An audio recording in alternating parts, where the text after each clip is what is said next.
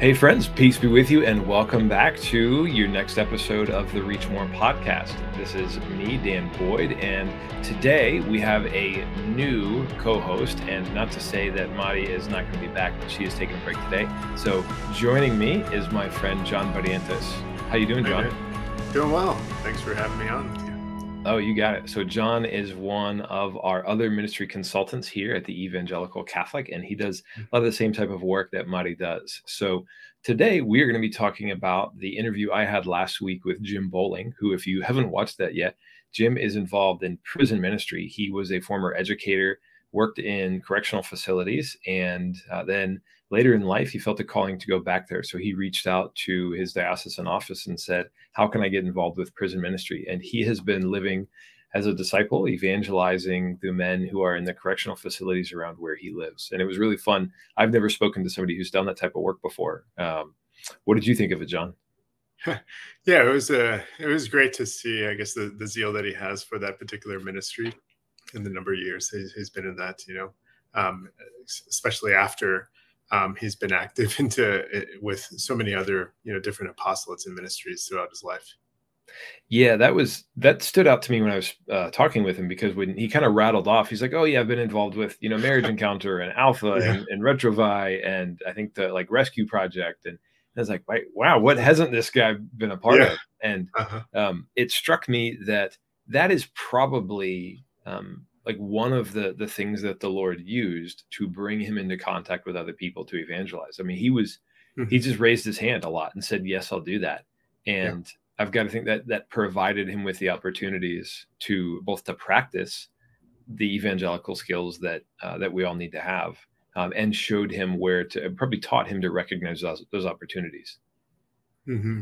Yeah, I really um, enjoyed. I don't know if you, you noticed, but he after you know being involved in Retrouvaille and being an alpha, uh, being in marriage encounter, he's he he says after I matured in my marriage and as a father, you know, then I was able to pursue the other things. And I think um, at times, right, we um, we have a, a, trouble maybe prioritizing our lives, right, and mm-hmm.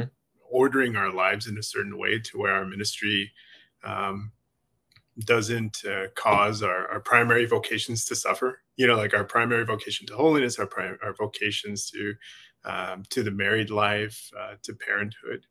You know sometimes we're involved in a lot of activity and those things can suffer but it seems like jim uh, was able to order his life in a way where he focused on his vocation to holiness and and really invested in his marriage with these uh, with these particular ministries uh, like marriage encounter like Retrouvaille which helped him to focus on his primary vocation you know it's where these ministries became a way where he's investing into his marriage and also investing into others who are maybe experiencing their some difficulties with their own primary vocations. Yeah, that's a, a, great observation. I don't think I had, I didn't catch on to that. But now that you say mm-hmm. that, going back, I, I kind of replaying the conversation in my mind, I do recall that. And it was very subtle, right? He said, after I like mm-hmm. matured in my marriage and as a father. And that, I mean, that may have taken him a decade or more, right? Uh-huh and then like then he was able to go into this stuff but even then he chose the things that allowed him to continue to grow as a husband uh, probably doing the almost certainly doing these things with his wife um, so it's probably a good mm-hmm. reminder like the the things the lord are the lord is telling us to do are not going to pull us away from our, our main vocation and um, that's probably like a, a, good litmus test there of if we yeah. are wondering whether or not god is asking us to do something we can ask do we think this is going to be a net good or a net bad for my marriage for my my vocation for my relationship with my children that kind of thing mm-hmm. yeah and i think those things uh, make it make discernment difficult sometimes uh, you know when when a pastor asks us to be involved in in a particular ministry you know how much time is this uh, am i going to need to commit to this how much time am i going to need to be away from my family in order to be involved in this particular ministry. And uh, I think sometimes with, with the personal apostolate, um, you know, when we're thinking about the personal apostolate and evangelizing in the world, um, what's great about that is there there's a, a lot of freedom in that because you're not being pulled away from your loved ones. You're really spending more time with them, right? Where we're investing in the relationships that we already have, people who are um, it, uh, within our circle of influence, right? Our family members, our friends, our coworkers, our neighbors, and that's that's what Jim seemed to be doing for most of his life when he was active in ministry. You know, it wasn't until his uh, children were out of college that he said he was able to give more time to um, external ministries. You know, yeah. he said, I have more time now to devote uh, to these things because I've been relieved from my duties, right, of, of raising my kids. so it was like he knew, like, okay, now's the time um, to invest, you know, in in others who are not my children or you know my wife, my immediate family. It was great yeah. to see. Yeah, that was.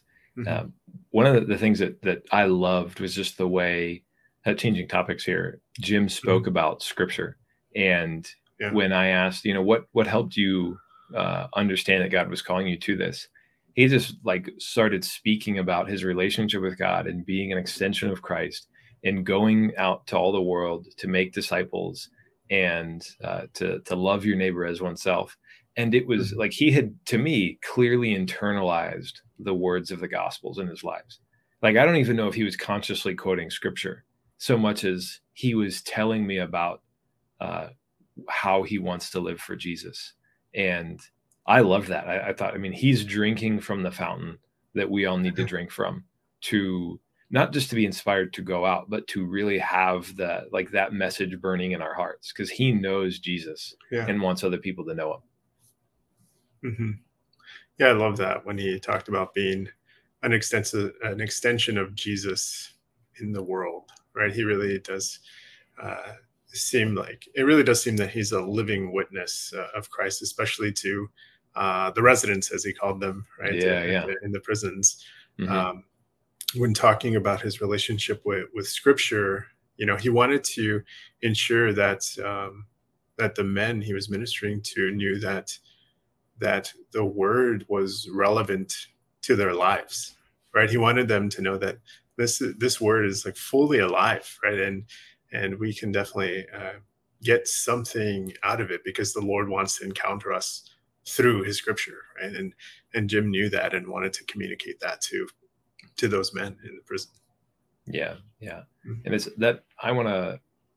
I, I, do want to go back to you know him talking about residents um, versus mm-hmm. inmates because that was a, that was a switch I'd never heard. Yeah. But um, you know one of the things that's consistently come up as we've interviewed people who are engaged in apostolates is the uh, the need to be rooted in prayer throughout all of this yeah. and uh, you know, it's it's one of those obvious things. It's like you should make sure you drink enough water and sleep eight hours a day or seven hours a day. And, and everybody's like, yeah, yeah, yeah. But it's, it's one of those things. It's so subtle, right? You you you can easily forget like this is essential and we have to do it, or we're just not very good. I mean, if you like if you didn't drink enough water, like forget getting anything else done that day. I mean, if you're drastically low, you're gonna be like walking yeah. around. Your tongue is gonna be like a horseshoe rasp. Like it's just not gonna happen. Um, mm-hmm and the, like the i think being close to the gospels is is similar to that we're like a, a part of that in that in our prayer um, it's clear listening to people who are out living their evangelical call that they mm-hmm. draw near to christ in prayer and they know him and that's um, you know for think for all of us, this is a, a, good opportunity to stop and think like, when's the last time we just sat with the Gospels? You know, we hear them every Sunday, um, mm-hmm. but we might be distracted or we might hear just a, a, fragment of a passage. And how often do we go back and read the whole passage or the whole chapter? Um, and if it's been a while, now might be a great time to read through the Gospels again. And my guess is you could read through all four Gospels in a month with only just a few minutes each night. Hmm. Yeah.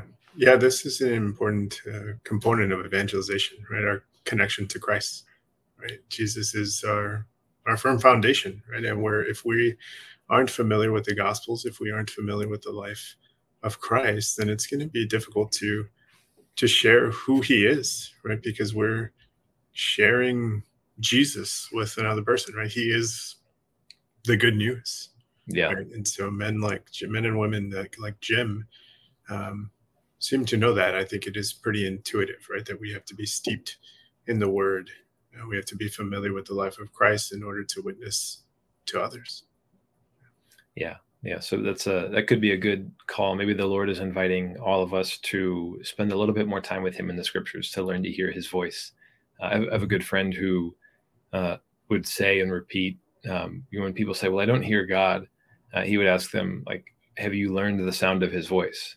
And you learn the sound of His mm. voice by reading the Scriptures, uh, and mm-hmm. especially through the Gospels but going back now to uh, that idea of, of, dignity and actually like uh, acknowledging yeah. the dignity. So Jim said uh, he called them residents as they prefer to be called now and not inmates. And yeah. um, that was the is literally the very first time I have ever heard them referred to as residents of a correctional yeah. facility and not inmates. Mm-hmm. And it was something that um, immediately struck me. And I, I know for people listening, this might be a little hard, especially if you've been the victim or you know somebody who's been the victim of a crime. Yeah. It can be easy to um, to refer to people in terms like inmate um, because mm-hmm. it helps us to remember this person has hurt me and this person has offended me. Um, yeah. But what Jim is doing is recognizing their humanity and um, yeah. you know everybody at some point in time will struggle to see in themselves a child of God. So this is true of people who have committed crimes. This is true of people who have committed all sins, and that we fail to recognize in ourselves the image of God, and that we're we're made with His freedom, with His goodness, and that's that we're called to love as God loves. Um, and Jesus has this. Uh, he is the one who has the vision and the voice to call each of us and help us to recognize who we are as sons and daughters of God. And Jim is living that. He's doing that same thing by calling out of these men um, the reality that they're sons of God. They're not just mm-hmm. inmates. They're not just people who've committed a crime. They're sons of God, and redemption is offered to them too. Um, and that I think that extends from the the evangelical perspective to all people, and that um, I've heard uh, psychologists say things like, um, if you really become curious about something, someone, then um, it's easy to listen to them, and it's easy to to kind of allow them to reveal themselves to you. And I think what Jim is doing is by rather than saying you're an inmate, I know a lot about you by the title, saying you're a resident, you're a child of God. I'm going to allow you to reveal yourself to me. And there's something very sacred mm-hmm. about allowing that that child of God to express him or herself uh, uniquely in mm-hmm. their kind of their their own createdness, so that we can then respond and elicit that response to Christ. And in the you know we when we listen, then we find out what people need, and that's when we can help them see Christ is the answer to that desire. Um, mm-hmm. So yeah, it's not. A, go ahead. Oh yeah, I was just uh, thinking about uh, the difference there of of, um, of calling them a, an inmate and calling them uh, residents because it, you know when you call them inmates i think it, it, it means that their identity really relies or their identity resides you know in in their transgressions right yeah. and i think that that's uh, um, think that's what what Satan does, you know, to all of us, right? He's the, the accuser, right? The mm-hmm. accuser, kind of identifying us as uh, as our as our sins, right? He, um, I heard this quote recently. I'm not I'm not sure who it was by. It was um, it said that that um, uh, Satan knows our name but calls us by our sins, and God um, knows our sins but calls us by our names, right?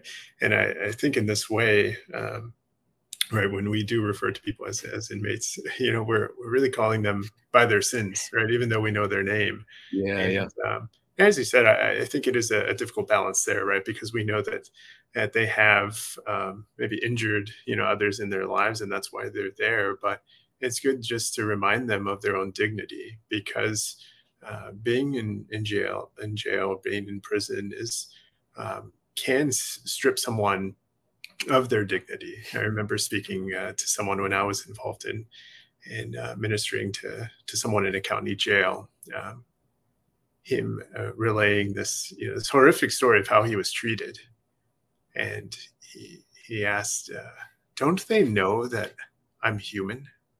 You know, don't they know that I'm a person? Uh, but but I'm not an animal. You know, and uh, that really struck me. Uh, struck me. You know that knowing that many people who are in the in these facilities are stripped of their dignity almost immediately because their rights, you know, are are taken away. And I think it's beautiful that Jim, you know, really wants them to, to be reminded of their dignity and their identity as sons of God, because that is the truth, right? That is the truth, and that's what Jim is is reaffirm, reaffirming the yeah. truth of who they really are. And I think that's the foundation of our really our spiritualities, right? Is, is knowing who we are in God's eyes, and uh, that is our starting place. And I think that's the, like you said, the starting place. Like if mm-hmm. until we can view other people with that lens, right? This is a child yeah. of God. This is a daughter of God, mm-hmm. and we can become curious about who they are and their unique story. And how God has been a part of that story already and wants to continue to be. Um, I think we're ill equipped to share the gospel with them and to evangelize because otherwise we can't fully understand where they are and, and how they would best respond to the gospel. Mm-hmm. Yeah, very true. Uh, Henry Nouwen in uh, Life of the Beloved, I don't know if you've read that. He he says, you know, once we um, accept that identity, uh, accept our identity as, as sons and daughters of God, and we know that to be true, then we can see that that's true for um, everyone that we encounter. Yeah. You know, that's true for us, that's true for everyone that we meet. Um, do we treat them in that way? Do we treat ourselves that way? Right. But do we do we treat others with with that same dignity that God has has given to us as as his beloved sons? The have you uh seen the musical Les Mis? Yeah, but I don't really remember much. Oh, okay, don't tell gotcha. anyone. Don't. Oh man, well, yeah. hundreds of thousands of people are going to listen to this, and they're going to know. yeah, yeah. Uh, well, it's not like you haven't seen Hamilton, and you're, you know, you're not. We're, we're not telling everybody that you haven't seen Hamilton. That then it, there really would be public shaming. Um, but so in in Les Mis, there's this amazing uh like sh- showdown. I think the song is actually called the Showdown. Um, mm-hmm. but the police officer who's tracking Jean Valjean, his name is Javert. And mm-hmm. do you know how Javert refers to Jean Valjean? No. He only refers to him by his number, the number oh okay assigned yeah. to him in incarceration. Two do you know what it is? No, I don't remember the number, but okay. I know it's, it's two four six oh one. And in this this song, the showdown. So when I saw this live, the stage actually had this circle that would would spin, uh-huh. right? It was part of the floor. So they're on the floor and the, it's like a, almost like a sing off, right? So they're singing to each other and it's this like this back and forth. It's really powerful but on this stage it was rotating around so you see these two guys staring each wow. other down and they're rotating as they're singing it was outstanding wow.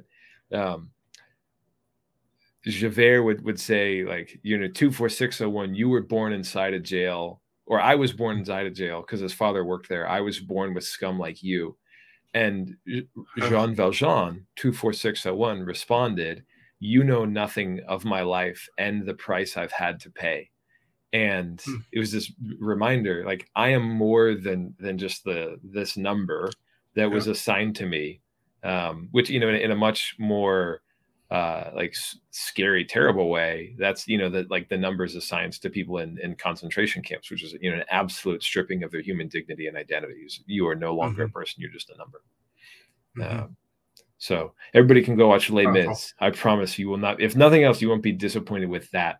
Uh, with that that scene. Um, one of the one of the things I can't wait for is when I get to heaven and I can sing because I can't sing now. I have a terrible voice.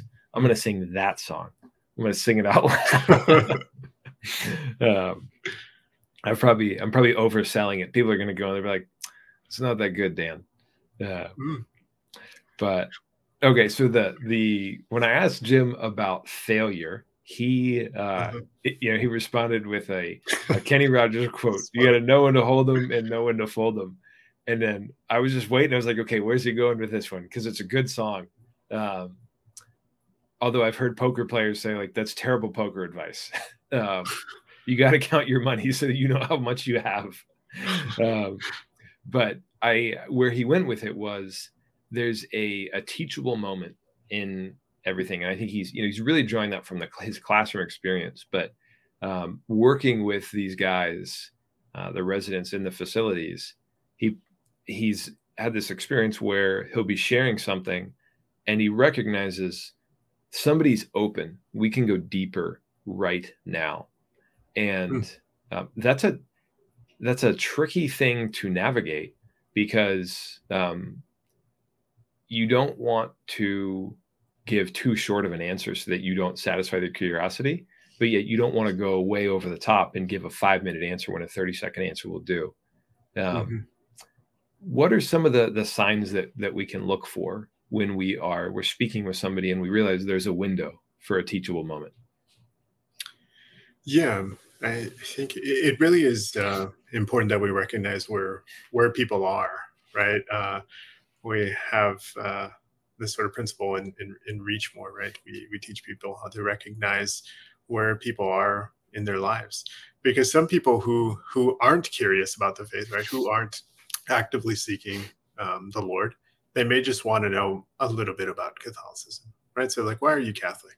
so it's important that we we just share with them right a, a, two minute reason of why we believe what we believe but they're not looking for us to you know to hand them um, our dissertation right or or right. Um, give them the summa right um, but when people do want to get deeper the, the questions uh, maybe change right uh, they're really asking deeper questions maybe they're asking you to share um, about your conversion story, right? And uh, maybe they're open to to hearing it, right? And it's important that we're attentive to where um, someone is, so we are giving a satisfactory answer. Because someone might ask you, you know, why are you Catholic um, today?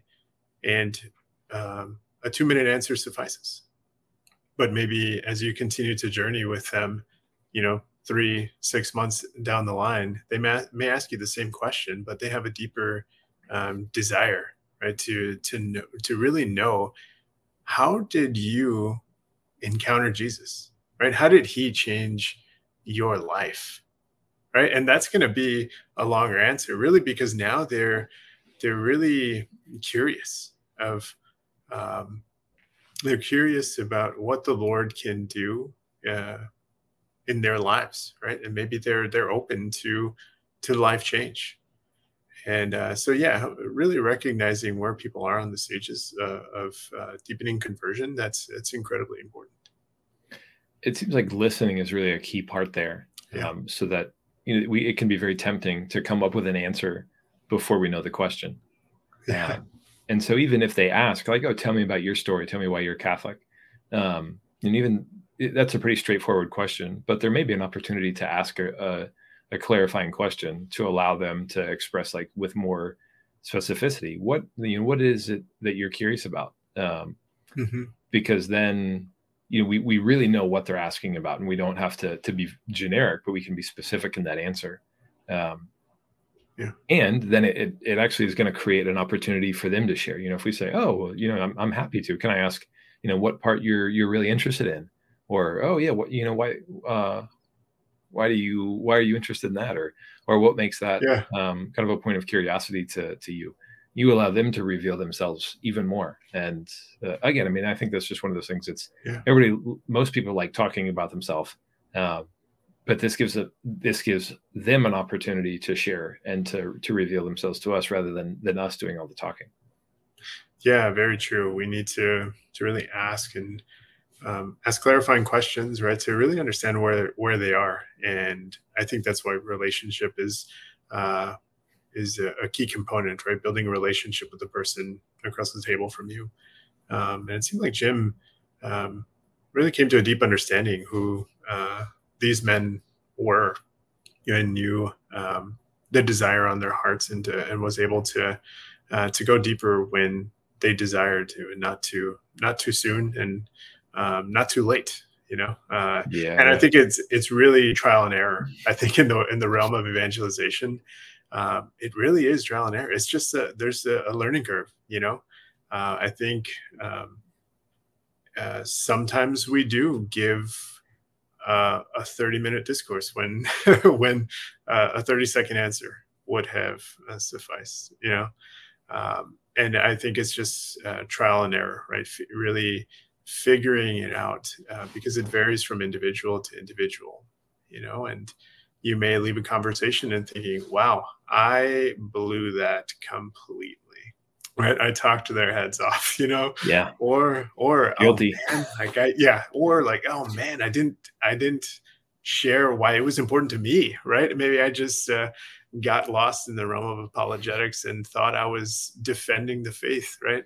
But really this person wanted to know why i was catholic right? Uh, not necessarily he they didn't want to uh, want me to to win an argument right they just wanted to hear how the lord has changed my life.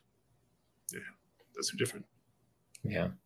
People love those kind of stories. You know, the that's true. The what like the textbook answers often aren't uh, that might not be what what convinces somebody.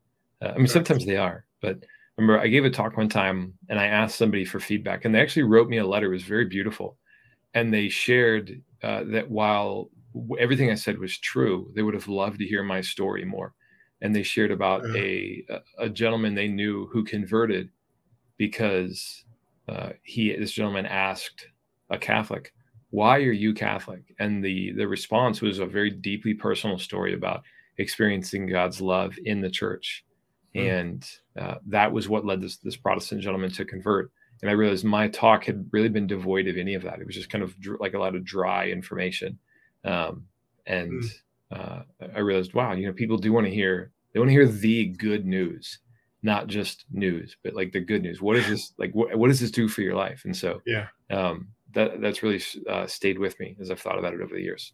Mm-hmm. Yeah, they want to hear your good news, right? They want to they want to know um, why this matters. Why is this relevant for my life? You know, is this going to be life changing, or am I just going to go through the motions with this? Right? Is is being Catholic just all about going to mass every Sunday? Is that it? You know, or yeah. what what have you found in the Lord? Right? What, what how are you living a life of Christ in your daily life? What changes have you made? Right? What changes has it is that uh, made in your family? You know. Um, they want to hear that because that's that's compelling because that gives them an idea of what to look forward to here in this world, right? Though we hope, you know, in uh, for eternal life, right? Um, we also want to see some sort of transformation in our own, right? We want to be filled with joy and hope, love and mercy, right? Um, so, you know, how is that going to be?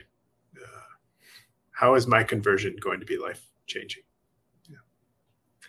So that uh, that makes me think that our maybe our commitment for this week, in addition to reading the Gospels more, uh, could be to check out Next Steps. So you can uh, just search for EC Next Steps. We'll put a link in the show notes, and uh, there's a, a, module on there. So that's a free uh, learning platform to learn some of the most essential skills for evangelization, and you can learn to tell your story, so that when somebody asks you why you're a disciple, why you follow Jesus then uh, you've got that ready. And so I'd, I'd encourage everybody, mm-hmm. uh, if you haven't done that before, it's great to do uh, so that we become really familiar with our own story.